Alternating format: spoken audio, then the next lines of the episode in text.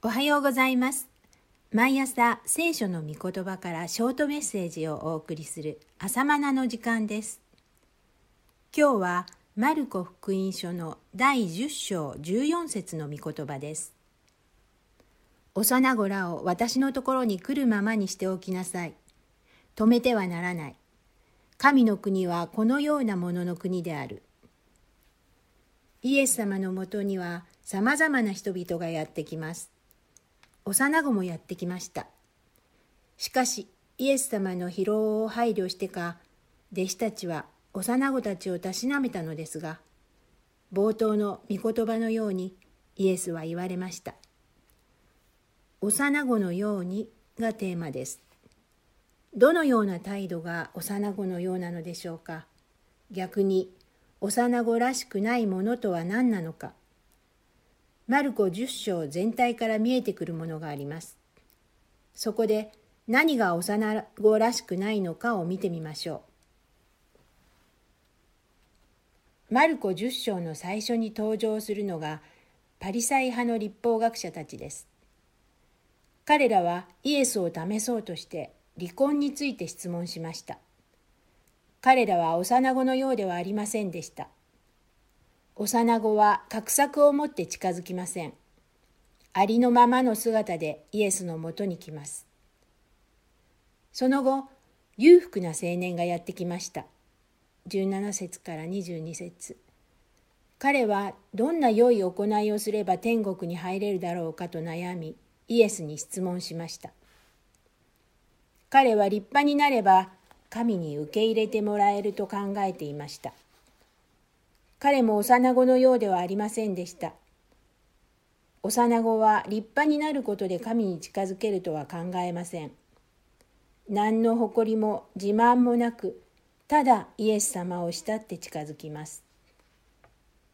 続いてイエスの弟子たちです。35から45節弟子たちは天国で誰が一番偉いのかが気になっていました。そこである弟子は御国でイエスの右と左に座するものにしてくださるように願い出ました。彼らもまた幼子のようではありませんでした。幼子は偉くなろうとしてイエス様に近づきません。あわよくばイエスの右に左につこうなどという野望もありません。ただイエスを愛してイエスに近づきます。そしてマルコ10章の最後に盲人のバルテマイが登場します。彼は幼子のようにイエスに近づきました。なりふり構わずイエスに求めました。大声で叫ぶので周囲の人々は恥ずかしく感じましたが、バルテマイは大胆に求めました。彼にはパリサイ人のように下心がありませんでした。裕福な青年のように何か立派になって求めたわけでもありません。何を求めるのかというイエスの問いかけに対して弟子たちのように出世を願ったわけでもありません。ただ見えるようになることです。この一言でした。ここに幼子のようになってイエス様に近づく姿があります。もう一つのお話です。さて、バルテマイはイエスのことをダビデの子と呼びました。それは、キリストはイスラエルの偉大な王ダビデの子孫として来られるという予言に基づいています。バルテマイはイエス様が聖書で予言されているキリストであると信じて求めたのです。何を根拠にイエスに求めるのですか？評判が良さそうだからですか？キリスト教が性に合っているからですか？そうではありません。重要な根拠があります。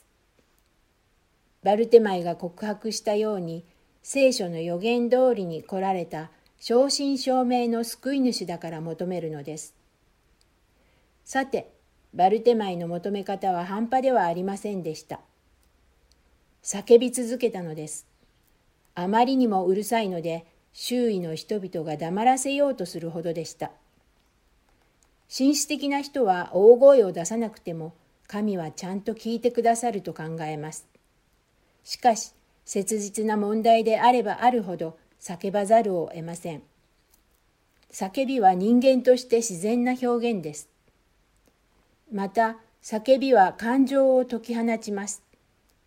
感情を押し殺していると、それは心の扉を固く閉めているような状態です。心が硬い状態だと、自分の中にある問題もなかなか表面化しませんし、解決すべき悩みや悲しみは閉じこもったままです。逆に心が硬い状態だと神が私たちの中に入ろうとなさっているのに受け付けず拒んでいるようにも思います。声を出すことによって感情を表に出すと心は柔らかくなります。だから祈りは声に出して祈るのが秘訣です。そして時には大声で叫び求めてみましょう。幼子のような祈りはそういう祈りです。バルテマイは主が振り向いてくださるまで叫びました。主は必ず自分の叫びを、祈りを聞いてくださると信じて叫び続けました。私たちも求める課題が切実な事柄であれば大いに叫んでみましょう。川で溺れている時通りがかりの人に大声で「助けて!」と叫びます。あのよろしければ手を貸してほしいのですがと静かに求める人などいません。イエス様でさえご自身の働きのためには叫ばれました。キリストはその肉の生活の時には激しい叫びと涙とをもってご自分を死から救う力のある方に祈りと願いとを捧げ、そしてその深い信仰のゆえに聞き入れられたのである。ヘブル五章七節幼子のように叫ぼう。幼子のように求めよう。それではまた明日。